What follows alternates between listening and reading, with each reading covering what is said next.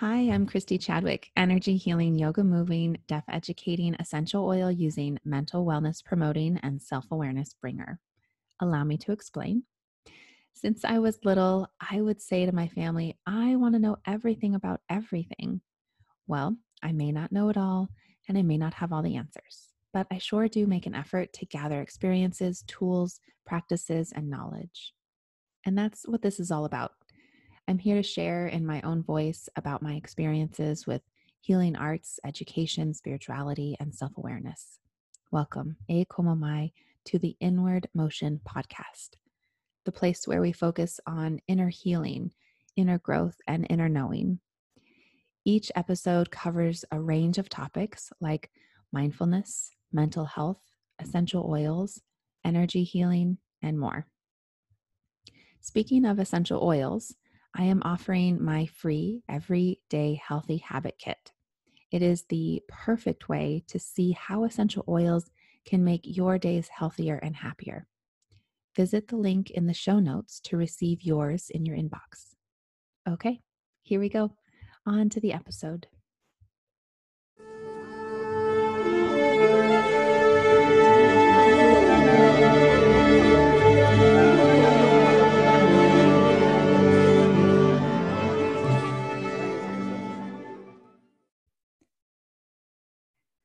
In this episode, I speak with Shani, who is a therapist based in Boston, Massachusetts, where she works primarily with adolescents and women. Her approach is person-centered, emotionally focused, aligned with the Health at Every Size framework. She is committed to helping her clients recognize their inherent worth and step into their full, authentic selves without apology. So I sure hope that you take as much from this episode as I have and enjoy this conversation of really getting into some of the greater issues that we see with body size and our culture, and just talk about how we can find worth within ourselves, no matter what size body we have. All right. Hey, Shani, thanks so much for being here to have this juicy conversation with me. Thank you so much for having me. Mm-hmm. So we recently connected over a business therapy group, and I loved our connection story of just you seeing my background as the ocean waves and saying, hey, that's so cool. And I was like, thanks. I don't usually use this. And then here we are. We are just having great conversations. It's a good one. It's my favorite Zoom background. That's amazing. Yes. Yeah. I appreciated that you were able to connect and talk about your expertise in this area, because it's everywhere. I think everyone has some body image issues, and I sort of covered it on a couple episodes ago, but I wanted to really touch in with you because you have this therapeutic approach and this experience of working with groups and individuals, and you have a lot to bring to the table. So let's get into it. All right, let's do it. Okay. So tell us where you are right now in the world, physically, and then also kind of what you're focusing on in your life and career. Sure. So you find me in Somerville, Massachusetts, right outside of Boston. I've lived here for almost 16 years. In that time, I have career changed, finished undergrad, gone to grad school, worked as a high school counselor for a little under 10 years. And right now I'm building out my private practice, where I work mostly with women and adolescent girls, and groups of women, particularly around issues of body confidence and healthy eating and non-disordered ways, and really sort of like digging into diet culture and understanding sort of the messages that we receive and how deeply internalized they are that we often don't even realize, sort of the things that we carry in that realm. Yeah, I think that's a really great distinction of what does non-disordered mean and what does disordered mean. Sometimes I think even myself, I had the experience of thinking like, well, I don't have a disorder. I don't have any kind of eating struggles or issues. Like, I'm not disordered. So what is the distinction there?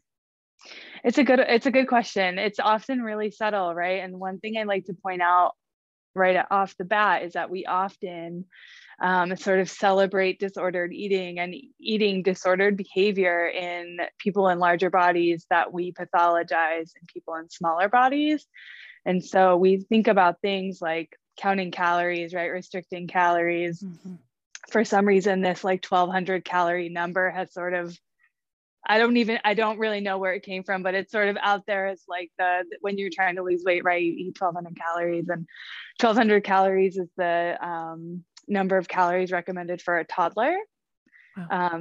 So as grown ass adult women and men and people, we should be not eating caloric calorie, right? Okay. The caloric recommendations for toddlers.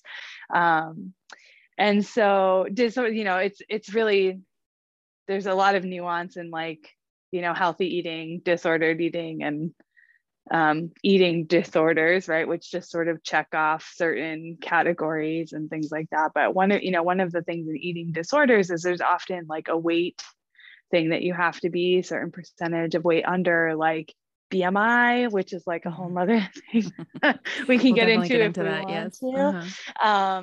But, I think things like restricting calories, cutting out entire food groups, right? Like we're seeing this with keto, we see it with like no carbs, right? Like I saw a post on Facebook not long ago, and someone had posted that they were trying to lose baby weight, and someone responded to them, "Don't eat bread." That was it. That was the only response. Don't eat bread, right? Like this person's entire helpful phrase was "Don't eat bread," which is not actually helpful in any way. No. So I think when we're looking at eliminating entire food groups for non-medical reasons, right? Like obviously, if there's medical reasons that you can't eat certain foods, like that's a different thing. But when we're just like, oh, I can't eat carbs, or oh, I can't eat whatever it is of the day, right? That we're not eating this week.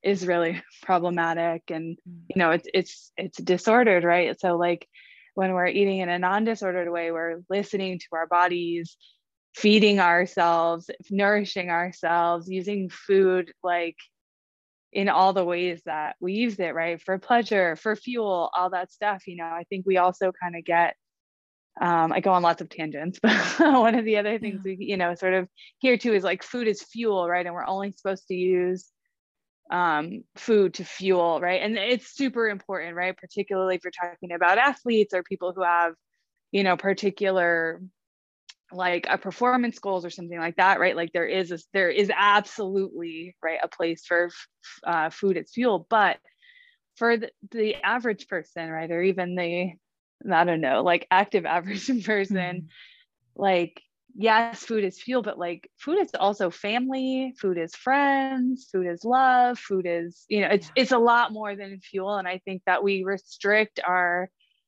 experiencing of life pretty significantly when we limit our focus of food to only be on fuel, right? Only as fuel. Like we're losing out on so much else when we view it like that. Yeah, there has become this negative connotation around food in large groups, because they say you don't pay attention to what you eat if you're talking to a bunch of people with you. So you probably shouldn't eat if you're in a group, or you should only have a certain amount of food on your plate if you're eating with a bunch of friends, because you'll get lost and you won't focus on your food. And then there's also the idea around emotional eating. And if you're feeling sad or bored, you're eating not because you're hungry. So maybe those are two separate things, but tell me, like, what is it about like emotions and eating? What is that connection, and how do we like combat that? Or what is the need there? What do we do? Yeah, it's an interesting point, right? Because we're told like emotional eating is bad. And I think most of us would agree that eating is an emotional experience, right? Mm-hmm. Like there are foods that we eat that make us feel good, right? Either because they're like warm and comfy, right? Like a big bowl of like gooey mac and cheese, right? Or something like that. That's like super obvious. Sometimes it's emotional in the sense that we have connections to a dish, right? It's what our mom used to make for us, or our grandparents, or whatever, right? Like there's an emotional connection in that way. Sometimes we use food to for positive emotions too, right? Like let's go out and celebrate, like let's go get ice cream, or like, what, I don't know, whatever. These are very like basic things, but I think, you know, it's emotional eating is not inherently bad. And I think I'll probably catch some flack for saying that, but I'm going to say it anyway. Mm-hmm. Emotional eating isn't a bad thing. Emotional eating, I think, becomes problematic when food is our only source of coping, right? When food is either our only coping strategy, maybe even our main coping strategy. But I think to dismiss it entirely as like, oh, it's a bad thing and you should never do it. One, I think is just completely not realistic because food is fucking awesome, right? Mm-hmm. And like, I turn to it, like, I love food yeah. in happy time, right? Like I love getting together in large groups mm-hmm. and eating food with my friends. And celebrating. Yeah. Right. Celebrating. And like, there's no doubt about it, right? When you're feeling a little down or whatever, even if it's, you know, sort of like the seasonal winter blues or something, mm-hmm. But like a big hearty bowl of something, like it's comforting, right? Like it definitely, it's real. So I think to say like, oh, we should never eat emotionally. Like, I think that's impossible because food is always going to evoke maybe not all right. Even if it's a distasteful emotion, right? If we're trying to eat the right foods or whatever, you know, air quotes around, right? Mm-hmm. Sometimes it brings up resentment, right? Like it can bring up, there's kind of no way around that. I don't think. And I think it's totally fine to incorporate food in your emotional sort of strategy, but it is tough when I think it becomes more difficult when it's like the only strategy, right? Mm-hmm. Like every time you're sad or every time you're happy, it's the one thing you sort of have to get you through or that you turn to, because there's so much more, you know, so many other things out there that can like help us manage our emotions. But I think to say like, oh, emotional eating is a bad thing is silly because it just is like, I mean, that's with anything, right? Within mental health and emotional well-being, we don't want to get so fixated on one thing to help us through those emotions, because then we're ultimately just sort of getting this like almost codependent relationship with our emotional process of how to cope. And the thing that we go to have for coping is ultimately then going to not serve in coping, right? It's just going to give this like cycle, and then you're not going to really even focus on the emotion or the healing of that emotion. That's exactly right. That seems more like the target, right? Not the food. Yeah. It's like, right. What about the emotion? Right. It's about the emotion. And so when you're not able, and you totally hit the nail on the head there with like, it could be anything, right? Like there are people who like work out excessively, right? Or run excessively. And it could be a quote unquote, healthy behavior. Mm-hmm. But when that's all you're doing to manage your stress, manage your anxiety, manage whatever, you're actually not dealing with like the anxiety piece, right? And both, you know, we can use, and I'm not trying to like say running is bad, but like, right, we're doing all of one thing, right? Like whether it's running, whether it's eating, whatever the thing is, one, we're not addressing the underlying emotion, which is really how we heal, right? And move forward in a healthy, productive way. But we're also like causing harm to our bodies in both of those scenarios, right? Whenever you're overdoing one particular thing, mm-hmm. like, it becomes like a crutch, right? And there's mm-hmm. this codependency. And we literally wear ourselves down, right? Regardless of what that thing is. And the anxiety, the depression, the stress, whatever it is ultimately still there, right? And it's really like digging down and doing that kind of work and having a variety of things that you can do to sort of manage, but it's more than just managing, right? Like if all we're doing is managing symptoms, we're not curing the problem, right? Or not addressing mm-hmm. the actual problem. So yeah, so that kind of is a good segue into the work that you do with groups and individuals. And you went through a program for nutrition, is that right? So talk a little bit about that and what you've learned. Yeah. So I'm a level 1 certified, nutrition coach through Precision Nutrition. And right after I finished that program, I ran a group, like a sort of pilot group, I guess, with that. And I realized that it wasn't exactly what I wanted. There are parts of Precision Nutrition that I really, appreciate. There's a lot of focus on sustainable habits and on sort of the mindset piece. And then I realized that in my work, I want to really like take that and focus like more on that and less on macros and, you know, how do you know, whatever. So I sort of adopted the, I sort of mixed my two passions, right? Mental health and, you know, the sort of more intuitive eating side of nutrition together, and created this group called Mindset Reset. It's a 12-week group. It's all women. And really what we work on is a lot of things we've been talking about today, sort of identifying messages that we've internalized from diet culture, ways of coping, you know, that we have that may not be productive or particularly healthy, you know, listening to our bodies where, you know, the mind body connection is a communication, right? Or should be. And often what happens is it's just really our minds trying to tell our bodies what they need, right? Mm-hmm. And instead of listening to what, it's a very one-way conversation. You don't need carbs, right? You need to eat less, you need whatever, but like, we're not listening. Like our bodies are always telling us, sending us messages, giving us cues and clues. And we often miss them, right? Because we think we know better than our bodies, and we don't, right? Our bodies know what they need. And so it's really, there's a lot of work in like learning to tap into that and to pay attention to all the messages that we've ignored for a very long time, for most of us, for most of our lives, right? Because we get these messages of smallness is goodness, right? From the time we're super little, like super young, right? And sometimes we get those messages explicitly where people are telling us we need to lose weight or whatever, or like commenting when we gain weight. And sometimes we get it sort of from around us, right? We hear our parents talk about it, or our friends' parents talk about it, or grandparents, or whatever. We see people on TV, like every other freaking commercial is like a weight loss supplement, right? Mm-hmm. Or freeze your fat off, or like take this magic pill. That's like what? And just in the body's in the media too. We get so much messaging from that. Mm-hmm. Yeah. You know, it's like the fat friend it's always the, you know, it's always like the fat person is always the friend and is always like dopey and like funny. Right. And they're always like, they're not only can find love when they lose weight. Right. This like magic, like lose weight and then you'll be happy. And I think, you know, a lot of people have internalized that message and think that like losing weight is sort of the answer to the problem or whatever the problem is, right. Or the problems. And it's like, it's really not, right? If you're not okay with yourself, if you're not like happy with yourself as a person, as a body, bodies change. It's what they do, right? No one stays the same forever. Like we change seasonally, we change monthly, right? Like, I mean, there's this, bodies change. It's what they do.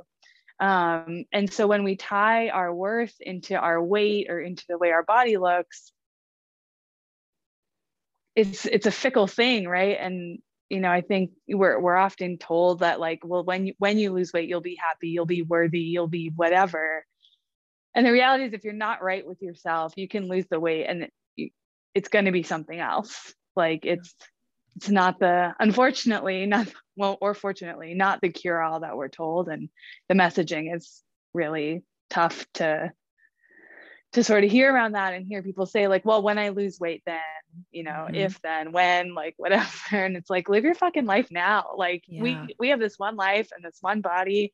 And like, you know, when you really get into the, like, I'm not a science person really, but like when you really get into the science of like how the body works and how it sustains itself and sustains life, it's like freaking amazing. And so when we can learn to like give our body some gratitude, and some grace, and give ourselves grace. I mean, one thing I say about my group is like, you know, learning to give yourself the same grace you give to everyone else, right? Because particularly as women, we're often told, right, like take care of other people or whatever, like that's sort of like your role, that's your job. And, you know, most of the time we cut other people a lot of slack and we don't do it for ourselves. And so a lot of the group too is learning to like cut yourself some slack and give yourself the same like grace and, you know, give yourself a wide berth to love, you know, to sort of like love yourself the way that you love other people.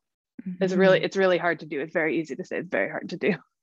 I was going to say, you know, people listening and even myself, when people are like, oh, just love yourself. I'm like, okay. That's not really the message in the group, but it's like, you know, just sort of extending the same love that you give to other people, to yourself. Absolutely. And it's really friggin' hard. Yeah. We're told not to do it. Right. Like, no, we are not told when we're little to love ourselves. Mm-hmm. Mm-hmm. We're told that we need to be X, Y, and Z, and to do these things. And if we don't do these things, then we're not worthy of love, respect, whatever it is, happiness. Mm-hmm. Like, y'all, you can be fat and happy. That's the thing. It's like, it's a thing. They can coexist, and they can coexist in beautiful, beautiful ways.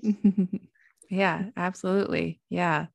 Yeah. It's an important message of just honoring yourself where you are and seeing that your body has gotten you through so much. And I like that message around gratitude of, our bodies are fucking amazing. Like, women, they really are. Bodies can get like grow life in them. So how crazy is that? Right. You and can grow other humans, and it makes me really sad when, particularly I hear women who have like recently given birth or something saying they want their bodies to bounce back, or they want to like, look like they didn't, like, you grew a fucking human. Like, that's amazing. Like, how about give your body a little credit? And like, man, like that's pretty wild, right? Like your body took little cells and made a person. Yep.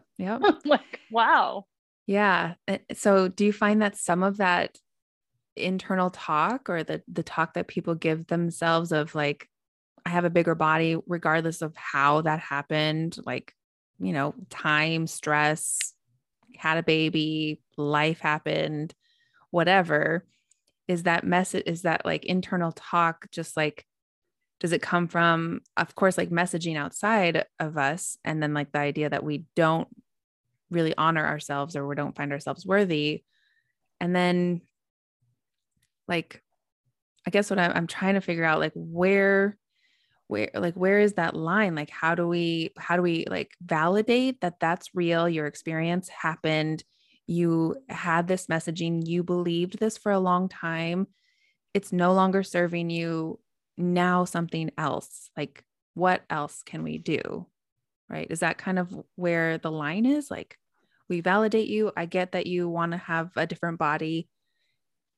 And then also you have this body. So here's the reality too. Yeah. Yeah. So I mean, there are so many things, right? And it is like, I do think it's completely fair to say that there's like a grief process there when we're sort of like learning to accept the bodies that we have when they don't look like the bodies that we want or think we want, or have been told we should have, whatever, right? Like that disconnect between like, right, reality and this, whatever, like artificial ideal that's been sort of plastered. So there is a bit of grief there, right? And it is a bit of like, right, there's a lot of validation is everywhere when you look for it, right? Because one of my favorite things about the group experience is other women realizing that other women have similar experiences, dreams, doubts, whatever, all this stuff. Like, there's so much power in shared experience, I think. And for so many women and so many people,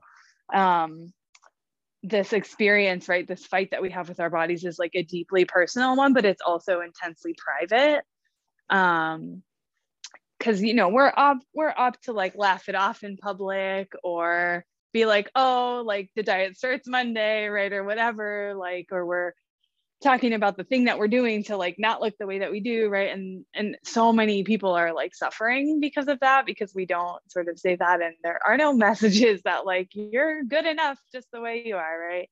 And so I kind of forget the question, but there is a grieving process for sure, right? Like understanding that for most of us, and the genetics, right? Like genetics plays an enormous role in weight.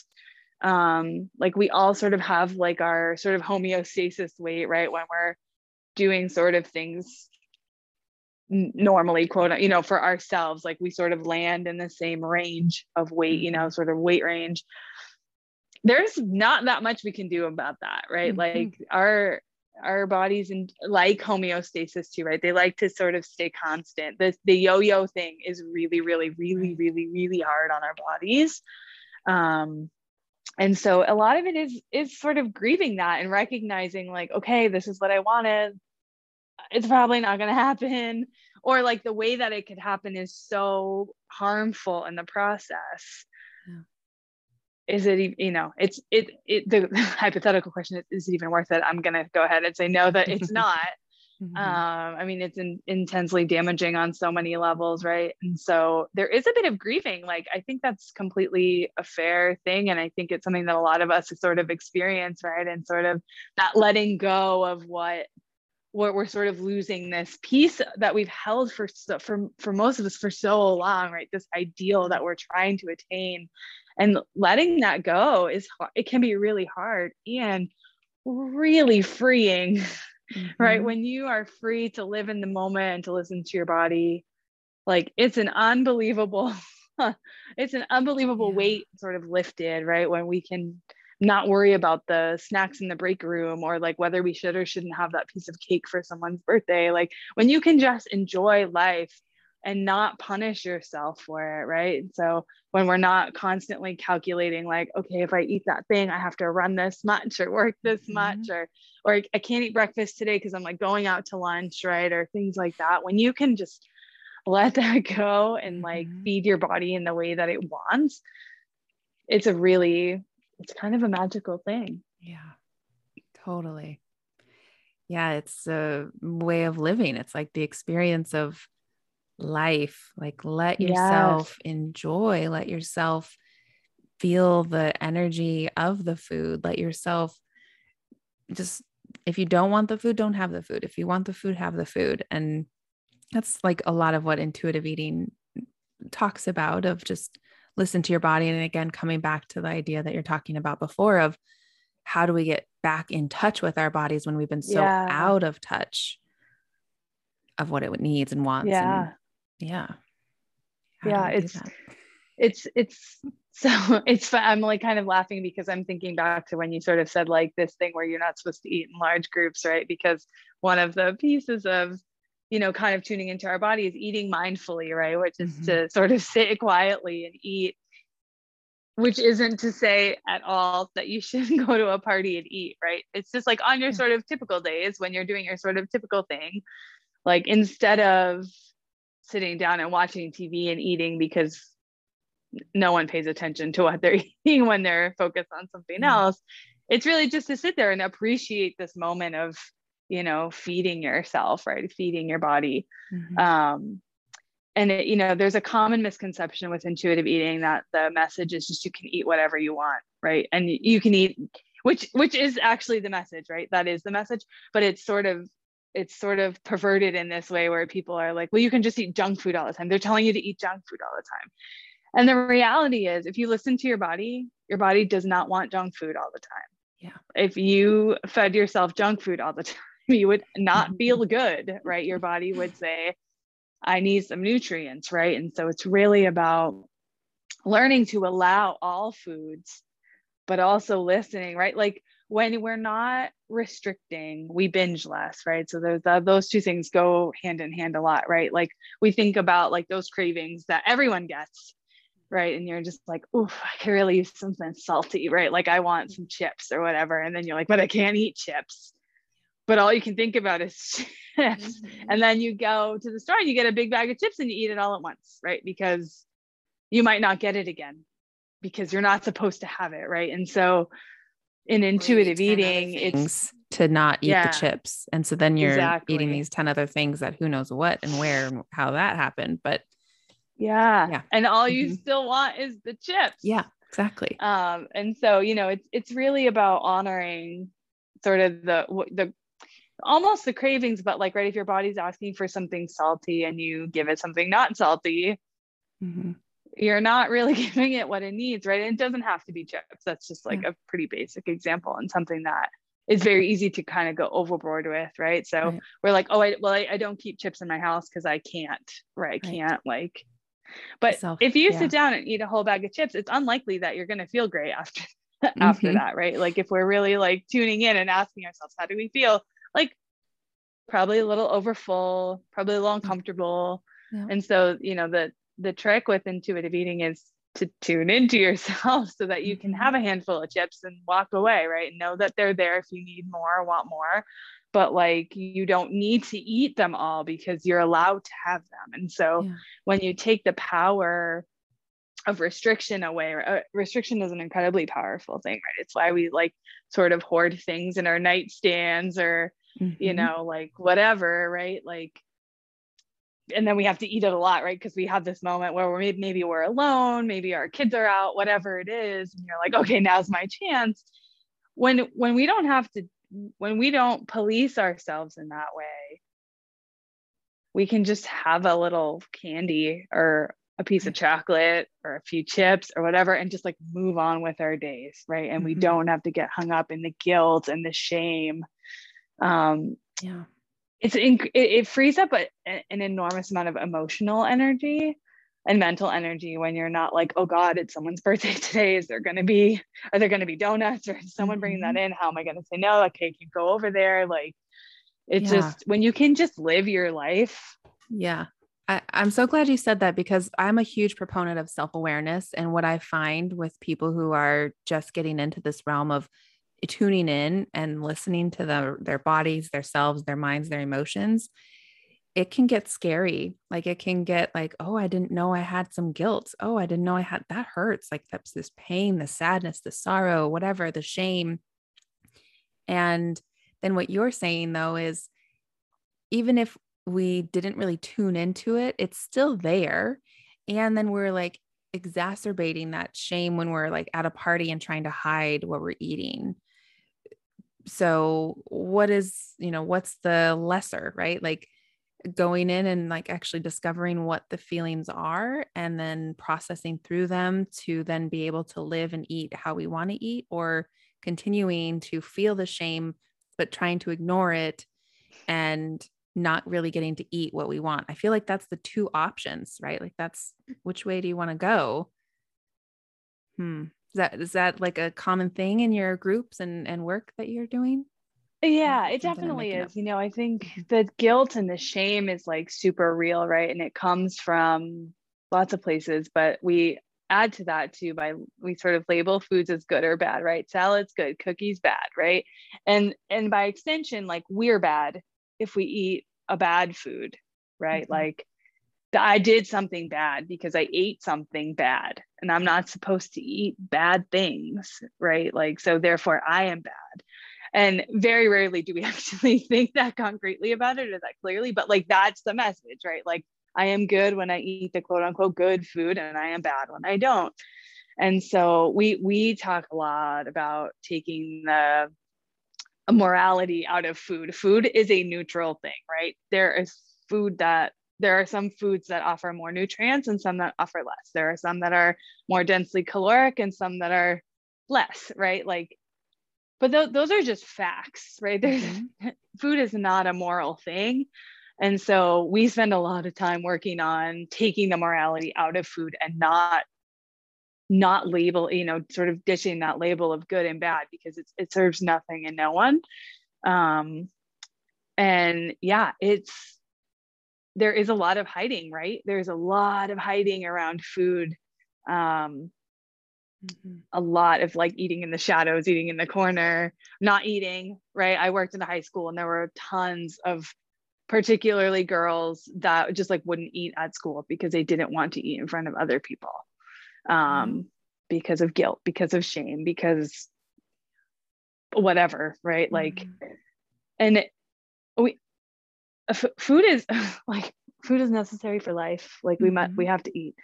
And so when we can sort of take that away, right? And sort of just eat, like we overthink it so much, right? Like so much. We put so much thought and energy and emotion into food, and it's just food. Like when we can just let food be food and figure out what it is, and we can release that guilt and the shame, which is so hard, right? Like in some ways it's a lot easier to just deal with the guilt and shame and hiding, because then we don't have to actually do the work of healing.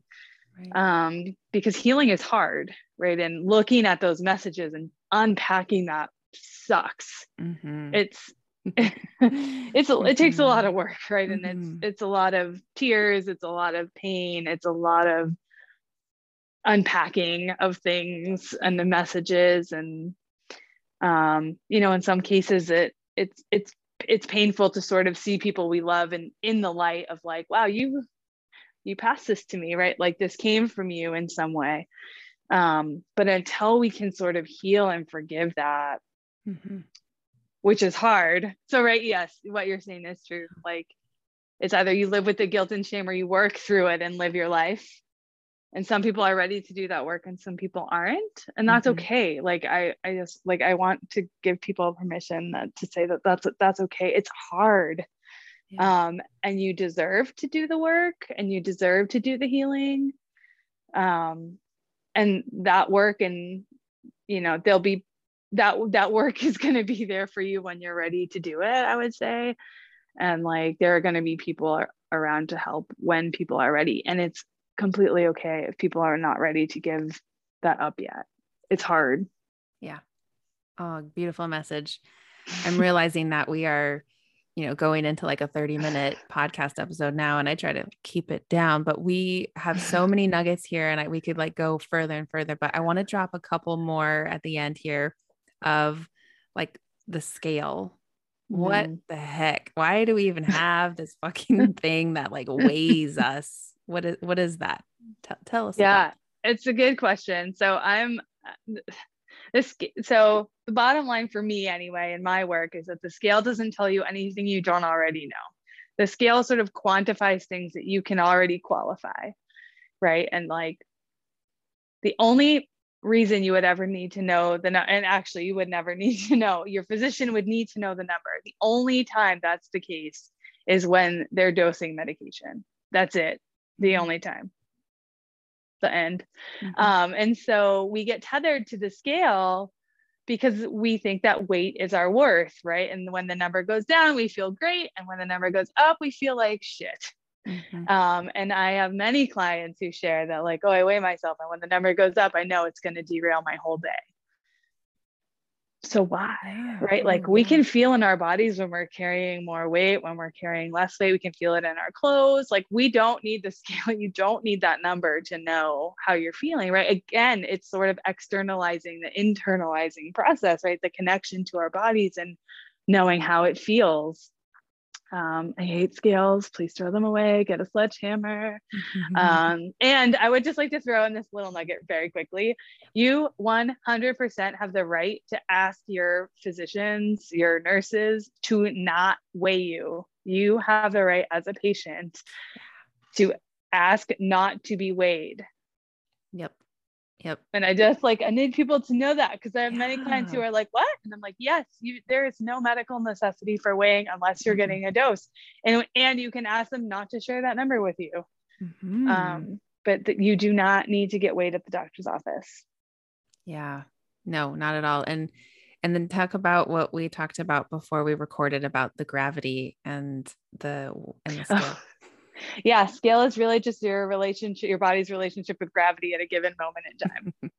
That's it. Yep. There's no weight. There's no worth. There is magic. No, right. And there's no good or bad number. Like it's just the relationship of your body and gravity. Yep. Yeah. It's important to know that we have the choice to weigh or not at the doctor's office. You have the choice. Yeah. It's good to know. You have the right to say no to that. Yeah, maybe I'll have you on here again, and we can talk a little bit more about the medical community and how weight is seen in doctors' offices, and sometimes plays a part in how and what kind of treatment we get. So, yeah, we'll just be happy to do that there. Yeah, yeah. Awesome. Okay, well, where can everybody find you? Instagram, website. Yeah. So I am on Instagram at Reaching Wellness Together, all one word. And my website is reachingwellnessllc.com. Awesome. Thank you so much. Thank you.